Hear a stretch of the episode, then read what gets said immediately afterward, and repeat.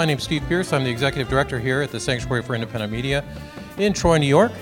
And we're going to get started in just a moment with Chris Hedges. Uh, before we do that, though, I wanted to let you know that uh, Chris has been here a number of times over the last um, many years. We've been around here for about 16 years and uh, operate a media center with a real community orientation uh, that's developed over the years into uh, a pretty widespread campus in north central Troy that includes uh, indoor and outdoor performance venues, um, gardens, our environmental justice center just down the block. Um, and uh, we continue to do a wide variety of programming that focuses on uh, the intersection of art, science, and justice, trying to figure out what we can do to change the narrative around us in the city, in the country, and around the world as best we can. It's a tough thing to keep this going. It's been a tough year, but with the support of individuals like many of you, we've been able to make it and uh, hope to thrive coming out of this. It's been very clear to us, something that uh, th- those of us who are older have known for a long time, that the really the only way to true independence is widespread support. Lots of people making small donations to help things keep moving here. Grants don't do it, corporate donations obviously don't do it. It's not about big money support, it's about widespread support to keep us honest and to keep us independent. And that's what sanctuary sustainers do. So if you get a minute, go to our website, mediasanctuary.org, and sign up to be a sustainer. Make a regular contribution of any amount and help us keep going. We're really thrilled to have Chris Hedges back here at the Sanctuary for Independent Media. His talks on YouTube have millions of views, um, not just ours, but many of the talks he does throughout the year. But uh, his talks are amongst the most viewed that we have. Uh, and it really is a uh, testimony to the power of his words and the hunger for people to hear an alternative narrative about what's happening in this country, what's happening to us. He's an activist, he's a journalist, a writer, teaches in the prisons, a real renaissance man. And it's, uh, it's great to have him back here again. Without further ado, I'd like to bring Chris Hedges back to the stage. I didn't really want to write another book on war. Uh, my first one, War is a Force That Gives Us Meaning, was not cathartic, uh, was extremely difficult uh, to cope with and uh, process. Uh, but the kind of sickening euphoria over the war in Ukraine raised the familiar bile. Uh, and so I have this book here.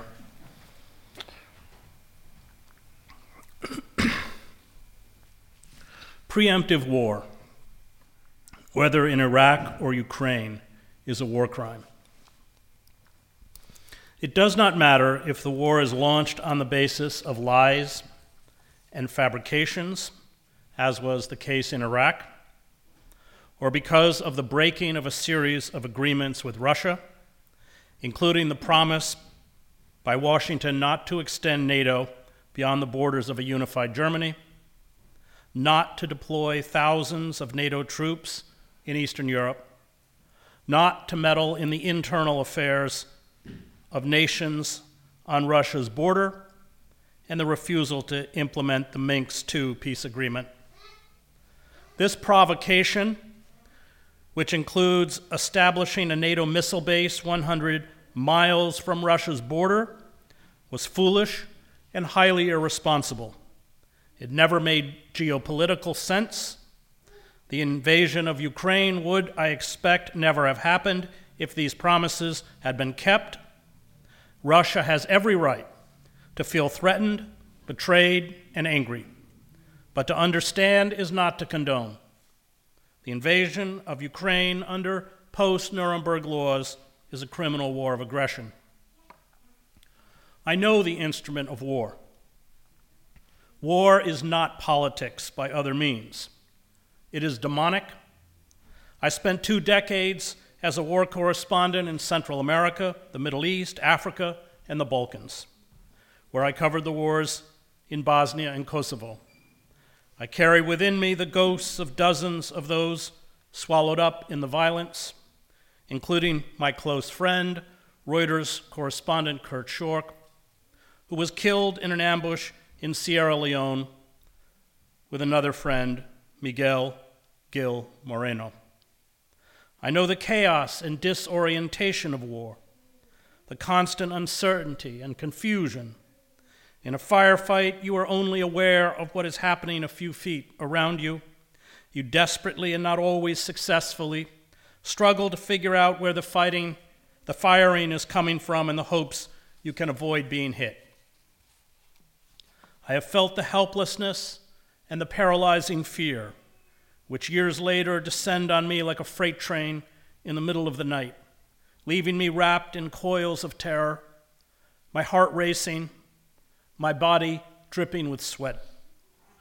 I have heard the wails of those convulsed by grief as they clutch the bodies of friends and family, including children.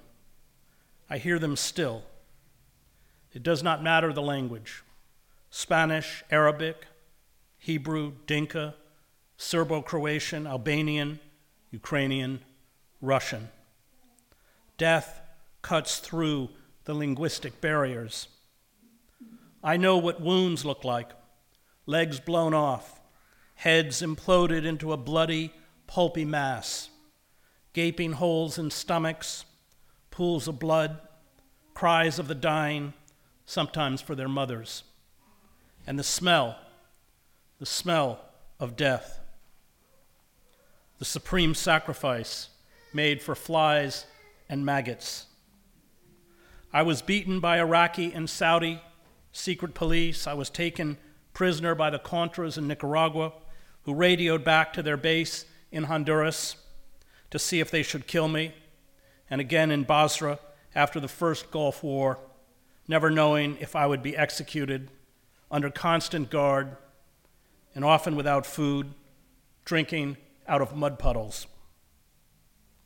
The primary lesson in war is that we, as distinct individuals, do not matter. We become numbers, fodder, objects. Life, once precious and sacred, becomes meaningless, sacrificed to the insatiable appetite of Mars. No one in wartime is exempt. We were expendable, Eugene Sledge wrote of his experiences as a Marine in the South Pacific in World War II. It was difficult to accept. We come from a nation and a culture that values life and the individual. To find oneself in a situation where your life seems of little value is the ultimate in loneliness. It is a humbling experience. The landscape of war is hallucinogenic.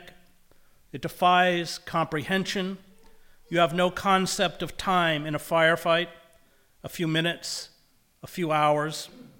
War in an instant obliterates homes and communities, all that was once familiar, and leaves behind smoldering ruins and a trauma that you carry for the rest of your life.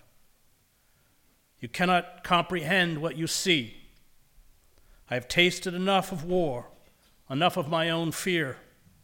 My body turned to jelly to know that war is always evil, the purest expression of death, dressed up in patriotic cant about liberty and democracy, and sold to the naive as a ticket to glory, honor, and courage.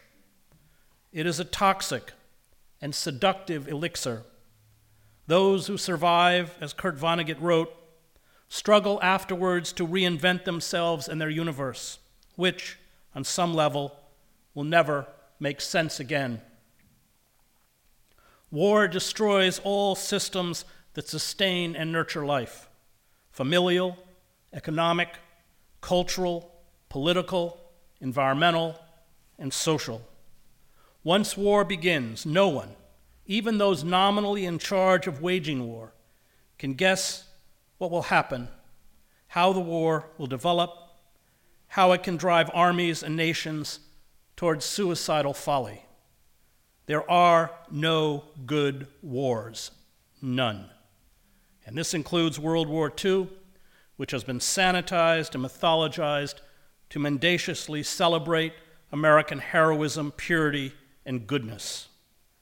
If truth is the first casualty in war, ambiguity is the second. The bellicose rhetoric embraced and amplified by the American press, demonizing Vladimir Putin and elevating the Ukrainians to the status of demigods, demanding more robust military intervention along with the crippling sanctions meant to bring down Putin's government, is infantile and dangerous. The Russian media narrative is as simplistic as ours. There were no discussions about pacifism in the basements in Sarajevo when we were being hit with hundreds of Serbian shells a day and under constant sniper fire. It made sense to defend the city. It made sense to kill or be killed.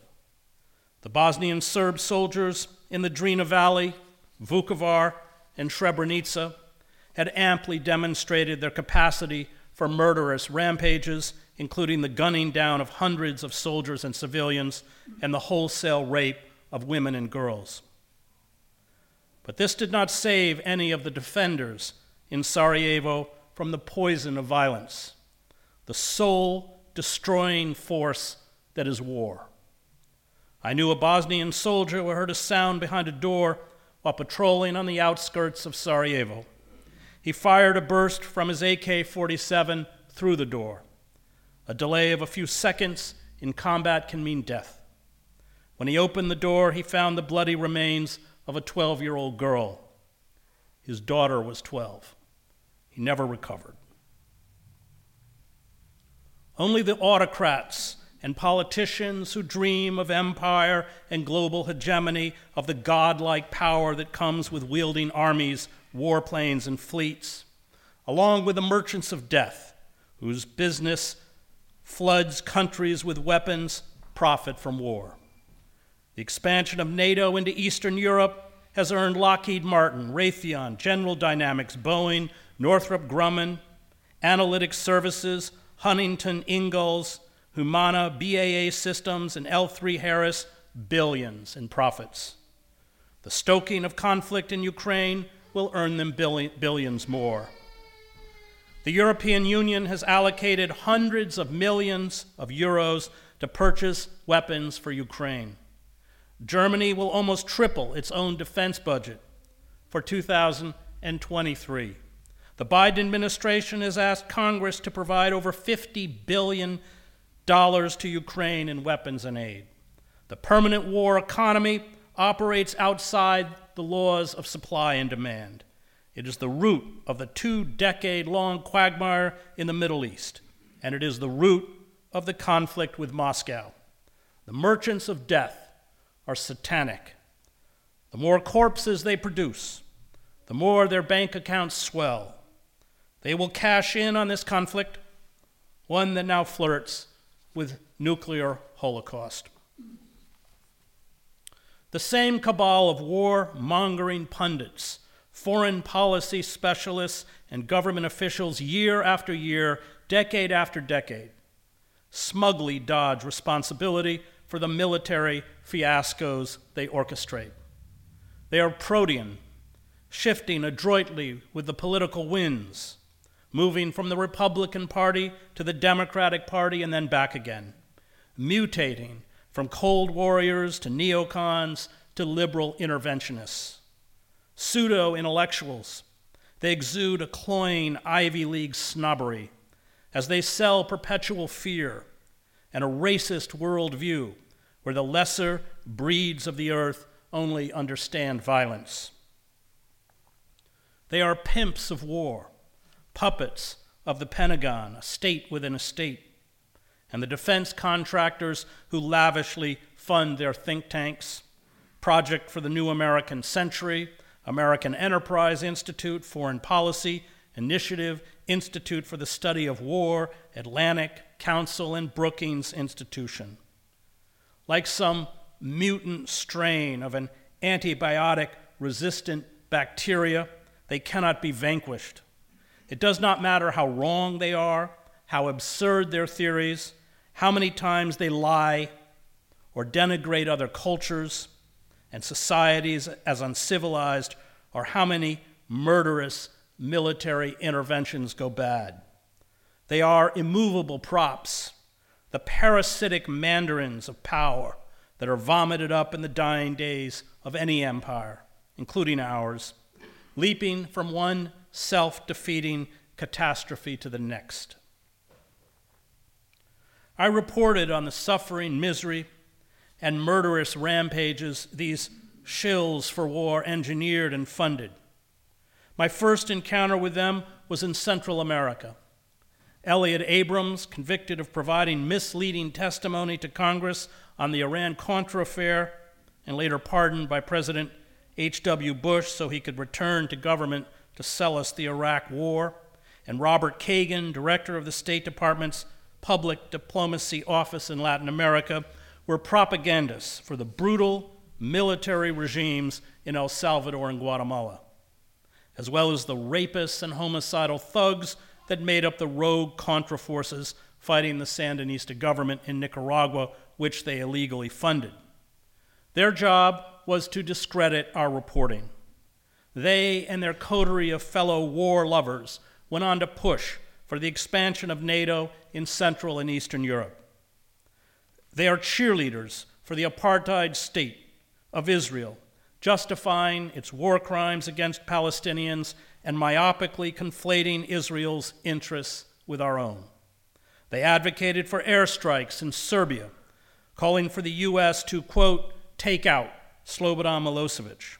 They were the authors of the policy to invade Afghanistan Iraq, Syria, and Libya.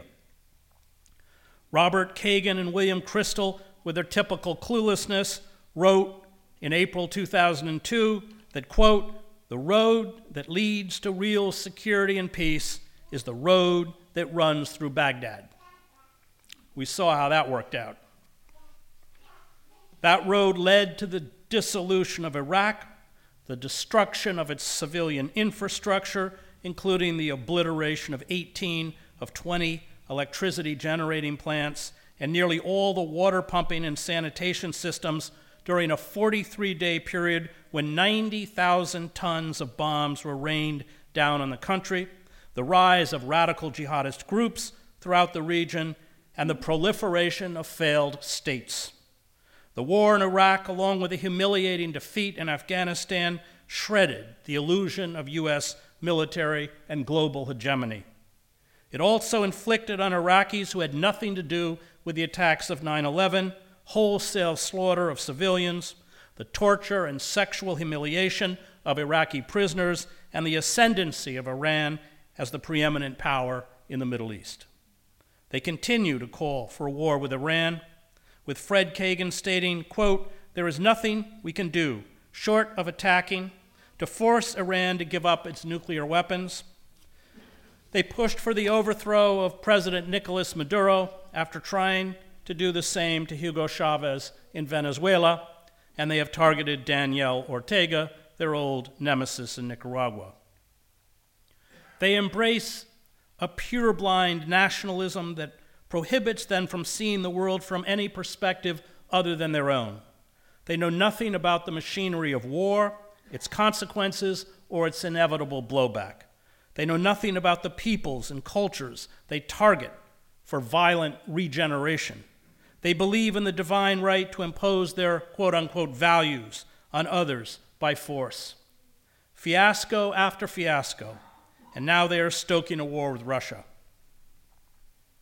The nationalist is by definition an ignoramus, Yugoslav writer Danilo Kish observed. Nationalism is the line of least resistance, the easy way. The nationalist is untroubled.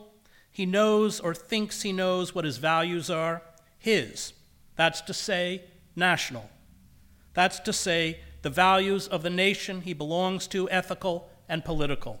He is not interested in others. They are no concern of his. Hell, it's other people, other nations, another tribe. They don't even need investigating. The nationalist sees other people in his own image, nationalists.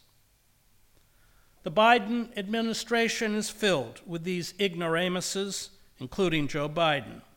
Victoria Nuland, the wife of Robert Kagan, serves as Biden's Undersecretary of State for Political Affairs.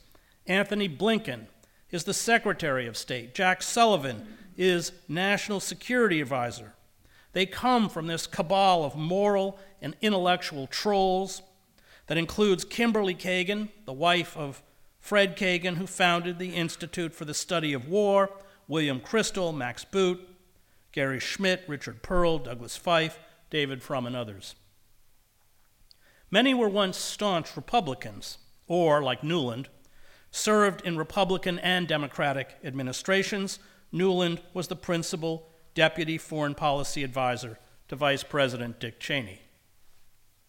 They are united by the demand for larger and larger defense budgets and an ever expanding military.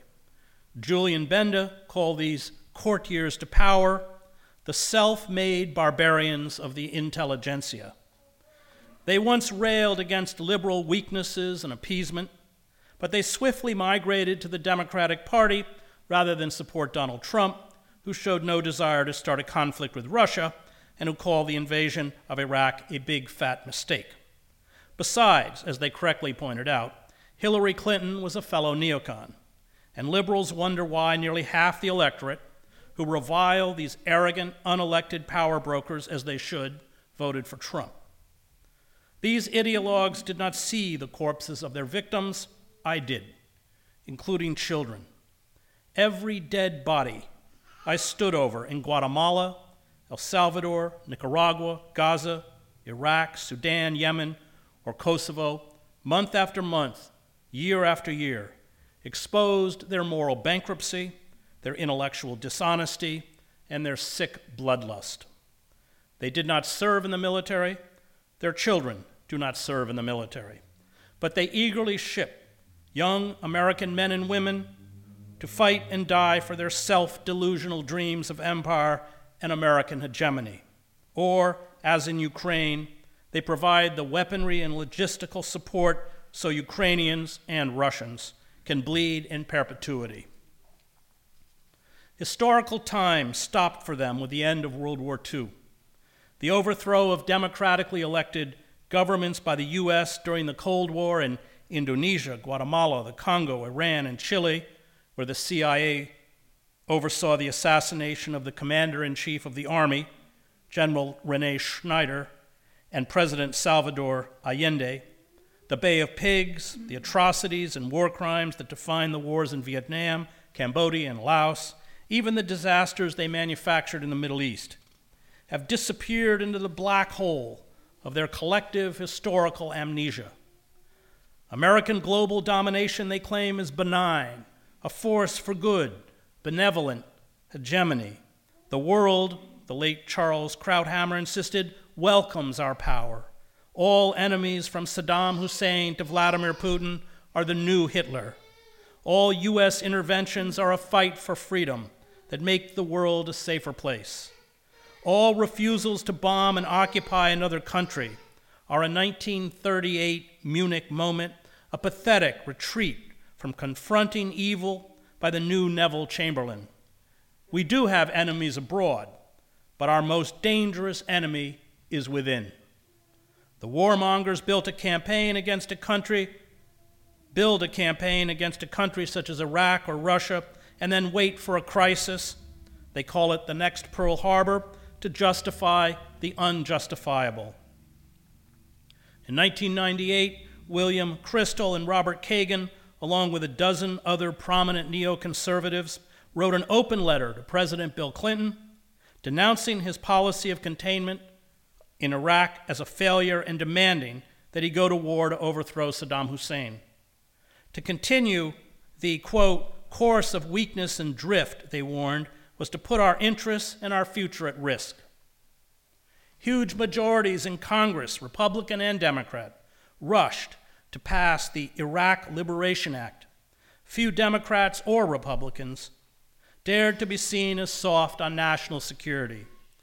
The act stated that the U.S. government would work to, quote, remove the regime headed by Saddam Hussein and authorized $99 million towards that goal, some of it used to fund Ahmed Chalabi's Iraqi National Congress that would become instrumental in disseminating the fabrications and lies used to justify the Iraq War during the administration of George W. Bush.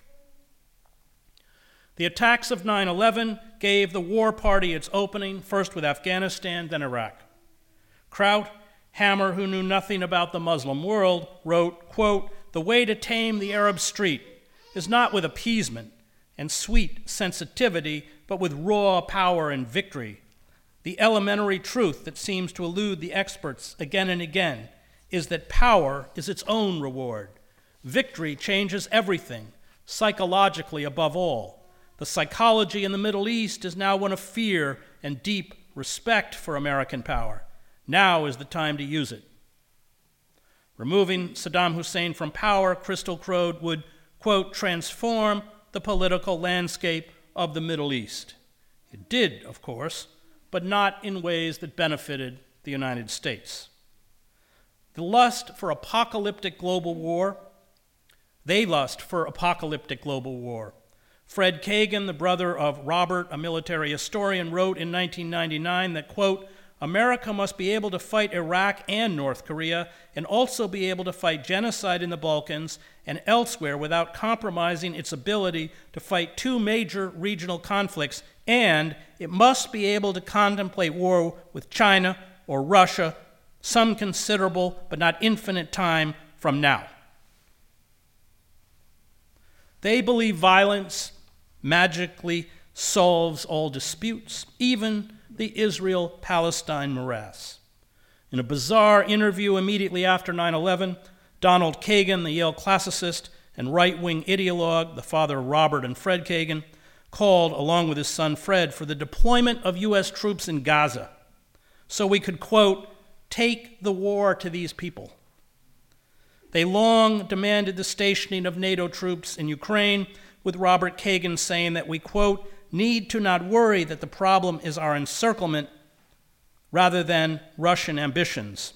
We, we need to not worry that the problem is our encirclement rather than Russian ambitions. His wife, Victoria Nuland, was outed in a leaked phone conversation in 2014 with the U.S. ambassador to Ukraine, Geoffrey Pyatt, disparaging the EU and plotting to remove the lawfully elected president, Viktor Yanukovych, and install compliant Ukrainian politicians in power, most of whom did eventually take power. They lobbied for U.S. troops to be sent to Syria to assist quote unquote moderate rebels seeking to overthrow Bashar al Assad. Instead, the intervention spawned the caliphate. The U.S. ended up bombing the very forces they had armed, becoming Assad's de facto air force. The Russian invasion of Ukraine, like the attacks of 9 11, is a self fulfilling prophecy. Putin, like everyone else they target, only understands force. We can, they assure us, militarily bend Russia to our will. It is true that acting firmly in 2008 or 2014 would have meant risking conflict, Robert Kagan wrote in Foreign Affairs of Ukraine. But Washington is risking conflict now Russia's ambitions have created an inherently dangerous situation. It is better for the United States to risk confrontation with belligerent powers when they are in the early stages of ambition and expansion, not after they have already consolidated substantial gains. Russia may possess a fearful nuclear arsenal, but the risk of Moscow using it is not higher now than it would have been in 2008 or 2014 if the West had intervened then and it has always been extraordinarily small. Putin was never going to obtain his objectives by destroying himself and his country along with much of the rest of the world. In short, don't worry about going to war with Russia. Putin won't use the bomb. I do not know if these people are stupid or cynical or both. They are the useful idiots of the war industry they are never dropped from the networks. They rotate in and out of power, parked in places like the Council on Foreign Relations, the Brookings Institute, before being called back into government. They are as welcome in the Obama or Biden White House as the Bush White House. The Cold War for them never ended. The world remains binary, us and them, good and evil, and they are never held accountable. When one military intervention goes up in flames, they are ready to promote the next. These Dr. Strangeloves, if we don't stop them, will terminate life as we know it on the planet. The ruling class divides the world into worthy and unworthy victims. Those we are allowed to pity, such as Ukrainians enduring the hell of modern warfare, and those whose suffering is minimized, dismissed, or ignored. The terror we and our allies carry out against Iraqi, Palestinian, Syrian, Libyan, Somali, and Yemeni civilians is part of the regrettable cost of war. We, echoing the empty promises from Moscow, claim we do not target civilians. Rulers always paint their militaries as humane, there to serve and protect. Collateral damage happens, but it is regrettable. This lie can only be sustained among those who are unfamiliar with the explosive ordnance and large kill zones of missiles, iron fragmentation bombs, mortar, artillery, tank shells, and belt fed machine guns. This bifurcation into worthy and unworthy victims, as Edward Herman and Noam Chomsky pointed out in Manufacturing Consent, is a key component of propaganda, especially in war.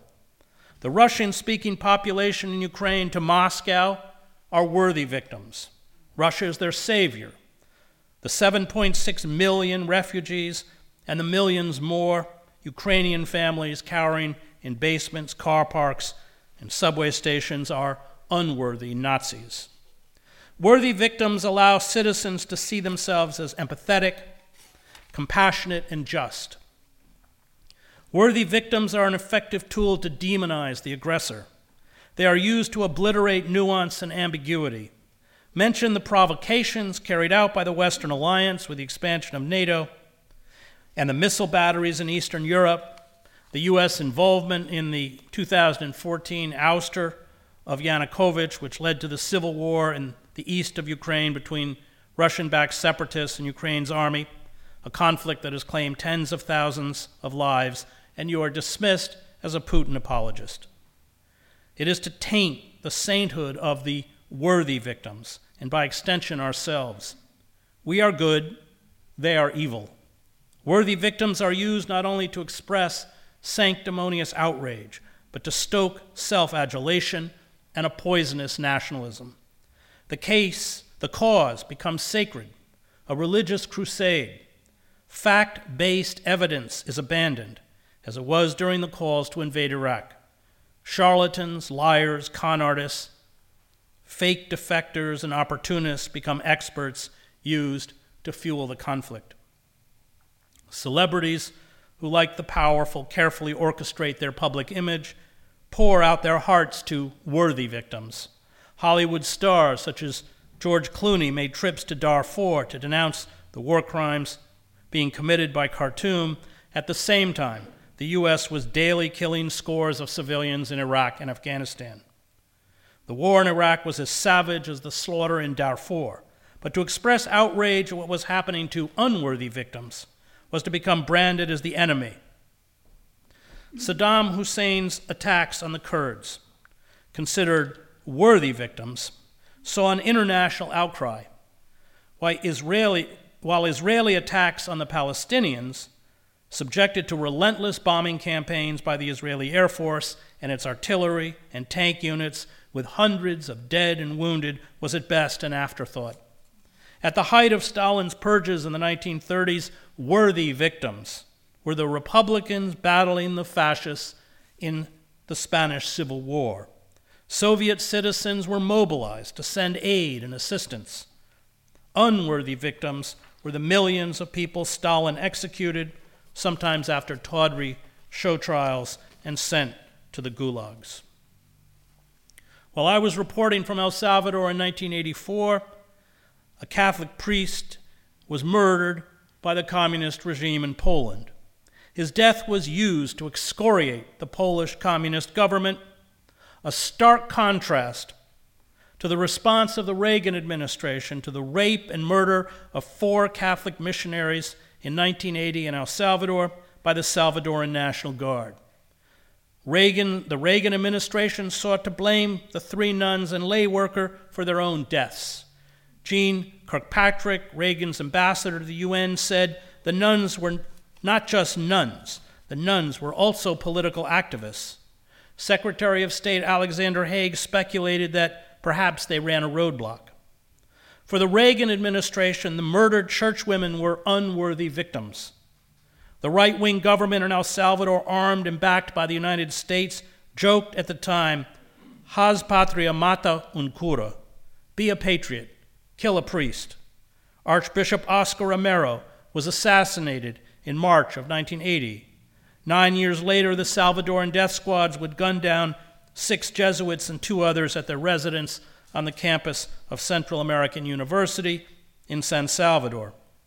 Between 1977 and 1989, death squads and Salvadoran soldiers killed 13 priests. It is not that worthy victims do not suffer, nor that they are not deserving of our support and compassion. It is that worthy victims alone are rendered human, people like us. Unworthy victims are not. It helps, of course, when, as in Ukraine, they are white, but the missionaries murdered in El Salvador were also white and American, and yet it was not enough to shake U.S. support for the country's military regime. The mass media never explain why Andrei Sakharov is worthy and Jose Luis Massera He's a brilliant Uruguayan uh, mathematician who was imprisoned, in, is unworthy. The attention and general dichotomization occur naturally as a result of the working of the filters, but the result is the same as if a commissar had instructed the media concentrate on the victims of enemy powers and forget about the victims of friends. Reports of the abuses of worthy victims not only pass through the filters, they may also become the basis of sustained propaganda campaigns. If the government or corporate community and the media feel that a story is useful as well as dramatic, they focus on it intensively and use it to enlighten the public. This was true, for example, of the shooting down by the Soviets of the Korean airliner KAL 007 in early September 1983. 269 passengers and crew were killed an extended campaign of denigration of an official enemy and greatly advanced the uh, Reagan administration's arms plans. As Bernard Gwertzman noted complacently in the New York Times, August 31, 1984, U.S. officials assert that worldwide criticism of the Soviet handling of the crisis has strengthened the United States in its relations with Moscow. In sharp contrast, the shooting down by Israel of a Libyan civilian airliner in February 1973, 108 civilians were killed, left no outcry in the West, no denunciations of cold blooded murder, no boycott. This difference in treatment was explained by the New York Times precisely on the grounds of utility in a 1973 editorial. No useful purpose is served by an acrimonious debate over the assignment of blame for the downing of a Libyan airliner in the Sinai Peninsula last week. There was a very useful purpose served by focusing on the Soviet act, and a massive propaganda campaign ensued. It is impossible to hold those responsible for war crimes accountable if worthy victims are deserving of justice and unworthy victims are not. If Russia should be crippled with sanctions for invading Ukraine, which I believe it should, the United States should have been crippled with sanctions for invading Iraq, a war launched on lies and fabrications. Imagine if America's largest banks, JP Morgan, Chase, Citibank, Bank of America, Wells Fargo, were, like Russian banks, cut off from the international banking system. Imagine if our oligarchs, Jeff Bezos, Jamie Dimon, Bill Gates, Elon Musk, who are certainly as venal as Russian oligarchs, had their assets frozen and estates and luxury yachts seized. Bezos' yacht, by the way, is the largest in the world. It cost $500 million and it is 57 feet longer than a football field. Imagine if leading political figures such as George W. Bush and Dick Cheney, along with oligarchs, were suspended uh, were blocked from traveling under visa restrictions. Imagine if the world's biggest shipping line suspended shipments to and from the United States. Imagine if the U.S. international media news outlets were forced off the air.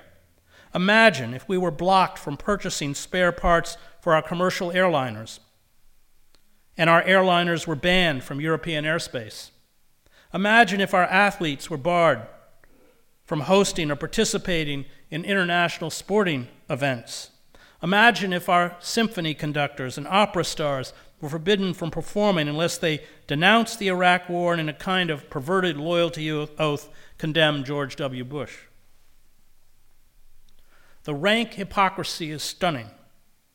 Some of the same officials that orchestrated the invasion of Iraq, who, under, under international law, are war criminals, for carrying out a preemptive war, are chastising Russia for its violation of international law. The U.S. bombing campaign of Iraqi urban centers called shock and awe saw the dropping of 3,000 bombs on civilian areas that killed over 7,000 non combatants in the first two months of the war. Even Russia has yet to go this far. I have argued that when you invade a sovereign nation, that is a war crime, a Fox News host said with a straight face to Condoleezza Rice, who served as Bush's national security advisor during the Iraq War. It is certainly against every principle of international law and international order, and that is why throwing the book at them now in terms of economic sanctions and punishments is also part of it, Rice said, and I think the world is there. Certainly, NATO is there. He's managed to unite NATO in ways I didn't think I would ever see after the end of the Cold War. Rice inadvertently made a case for why she should be put on trial with the rest of Bush's enablers. She famously justified the invasion of Iraq by stating, quote, "The problem here is that there will always be some uncertainty about how quickly he can acquire nuclear weapons, but we don't want the smoking gun to be a mushroom cloud." Her rationale is no different than that peddled by the Russian foreign minister Sergei Lavrov, who says the Russian invasion is being carried out to prevent Ukraine from obtaining nuclear weapons. What Russia is doing militarily in Ukraine, at least up till now, was more than matched by our own savagery in Iraq, Afghanistan, Syria, Libya, and Vietnam. This is an inconvenient fact the press, awash in moral posturing, will not address. No one has mastered the art of techno war and wholesale slaughter like the U.S. military. When atrocities leak out, such as the My Lai massacre of Vietnamese civilians or the prisoners in Abu Ghraib, the press does its duty by branding them aberrations. The truth is that these killings and abuse are deliberate. They are orchestrated at the senior levels of the military. Infantry units, assisted by long range artillery, fighter jets, heavy bombers, missiles, drones, and helicopters level vast swaths of enemy territory, killing most of the inhabitants. The U.S. military during the invasion of Iraq from Kuwait created a six mile wide free fire zone that killed hundreds, if not thousands, of Iraqis. The indiscriminate killing ignited the Iraqi insurgency. When I entered southern Iraq, in the first Gulf War, it was flattened. Villages and towns were smoldering ruins.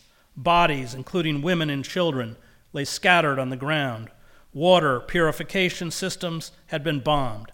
Power stations had been destroyed. Schools and hospitals had been flattened. Bridges had been obliterated. The United States military always wages war by overkill, which is why it dropped the equivalent of 640 Hiroshima sized atomic bombs on Vietnam, most actually falling on the south, where our purported Vietnamese allies, resi- allies resided. It unloaded in Vietnam more than 70 million tons of herbicidal agents, 3 million white phosphorus rockets. White phosphorus will burn its way entirely through a body and an estimated 400,000 tons of jellied incendiary napalm. 35% of the victims, Nick Turse writes of the war, died within 15 to 20 minutes. Death from the skies, like death on the ground, was often unleashed capriciously. It was not out of the ordinary for U.S. troops in Vietnam to blast a whole village or bombard a wide area in an effort to kill a single sniper. Vietnamese villagers, including women, children, and the elderly, were often herded into tiny barbed wire enclosures known as cow cages. They were subjected to electric shocks, gang raped, and tortured by being hung upside down and beaten, euphemistically called the plane ride, until unconscious. Fingernails were ripped out, fingers were dismembered. Detainees were slashed with knives. They were beaten senseless with baseball bats and waterboarded. Targeted assassinations orchestrated by CIA death squads were ubiquitous. Wholesale destruction, including of human beings, to the U.S. military, perhaps any military, is orgiastic.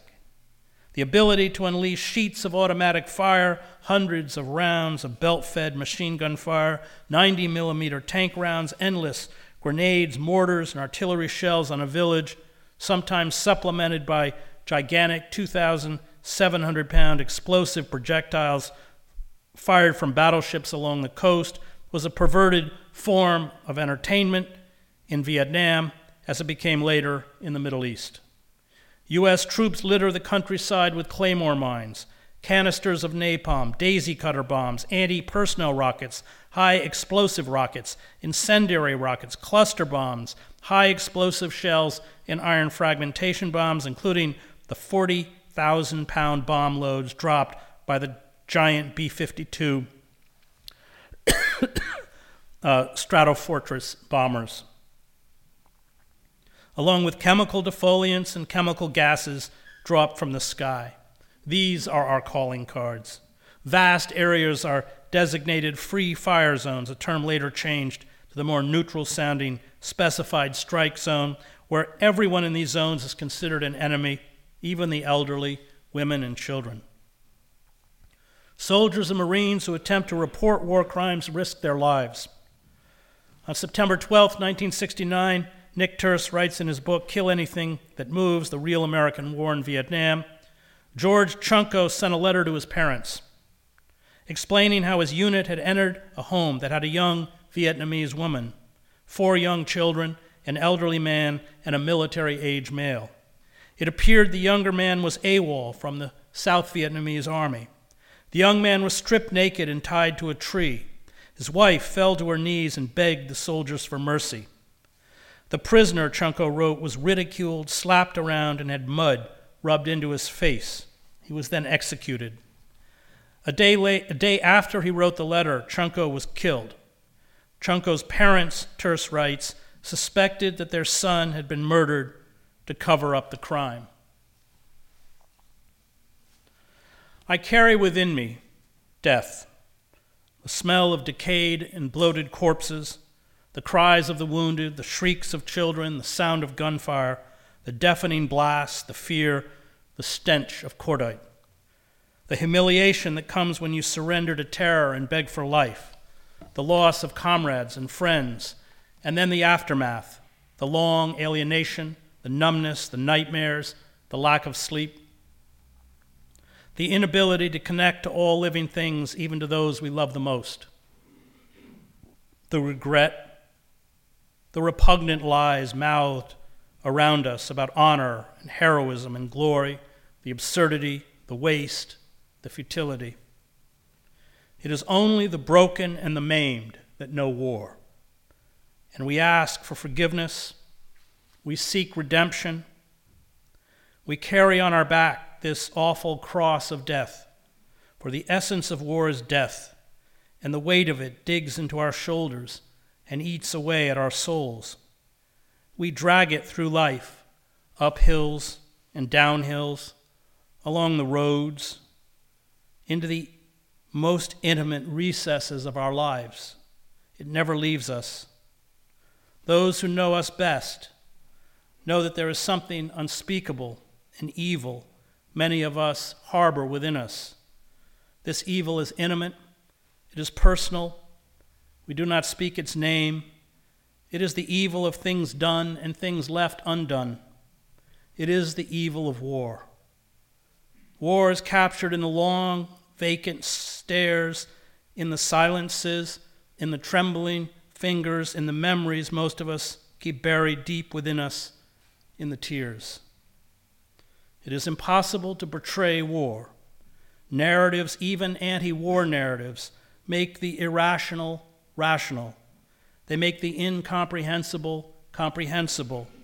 They make the illogical logical. They make the despicable beautiful. All words and images, all discussions, all films, all evocations of war, good or bad, are an obscenity. There is nothing to say. There are only the scars and wounds that we carry within us, those we cannot articulate, the horror, the horror. I wander through life with this deadness of war within me. There is no escape, there is no peace. All of us who have been to war know an awful truth ghosts, strangers in a strange land. Who are our brothers and sisters? Who is our family? Whom have we become? We have become those whom we once despised and killed. We have become the enemy. Our mother is the mother grieving over her murdered child, and we murdered this child in a mud walled village of Afghanistan, in a sand filled cemetery in Fallujah or Mariupol. Our father is the father, lying on a pallet in a hut, paralyzed by the blast from an iron fragmentation bomb.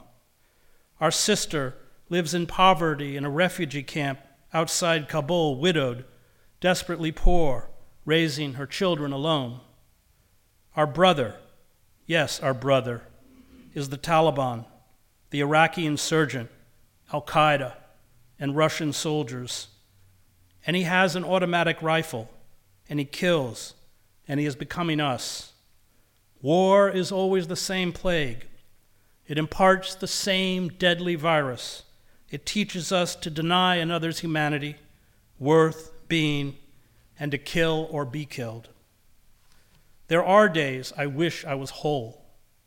I wish I could put down this cross.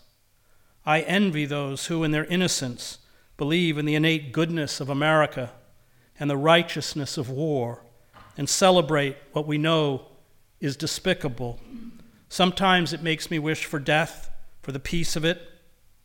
But I know the awful truth, as James Baldwin wrote, that people who shut their eyes to reality simply invite their own destruction, and anyone who insists on remaining in a state of innocence long after that innocence is dead turns himself into a monster. And I would rather be maimed and broken and in pain than a monster. I will never be healed I cannot promise that it will be better. I cannot impart to you the cheerful and childish optimism that is the curse of America. I can only tell you to stand up, to pick up your cross, to keep moving. I can only tell you that you must always defy the forces that eat away at you, at the nation, this plague of war. Sometimes I feel like a motherless child, a long ways from home, a long ways from home. It is death I defy, not my own death, but the vast enterprise of death, the dark primeval lusts for power and personal wealth, the hyper masculine language of war and patriotism used to justify the slaughter of the weak and the innocent and to mock justice I do not use these words. We cannot flee from evil. Some of us who have been to war have tried through drink and drugs and self destructiveness. Evil is always with us. It is because we know evil, our own evil, that we do not let go, do not surrender. It is because we know violence that we are nonviolent. And we know that it is not about us. War taught us that. It is about the other, lying by the side of the road. It is about reaching down in defiance of creeds and oaths, in defiance of religion and nationality, and lifting our enemy up. All acts of healing and love and the defiance of war is an affirmation of love. Allow us to shout out to the vast powers of the universe that however broken we are, we are not helpless. However much we despair, we are not without hope. However weak we feel, we will always, always, always resist. Thank you.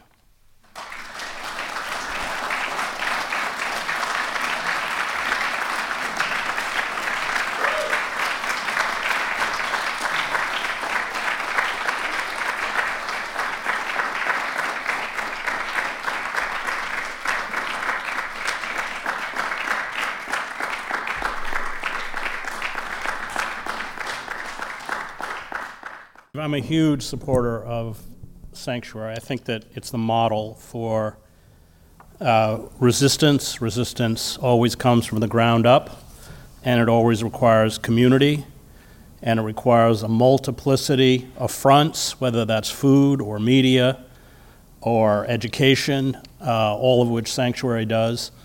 Um, so I always am thrilled to uh, come here, come to Troy um, I admire very much what Sanctuary does.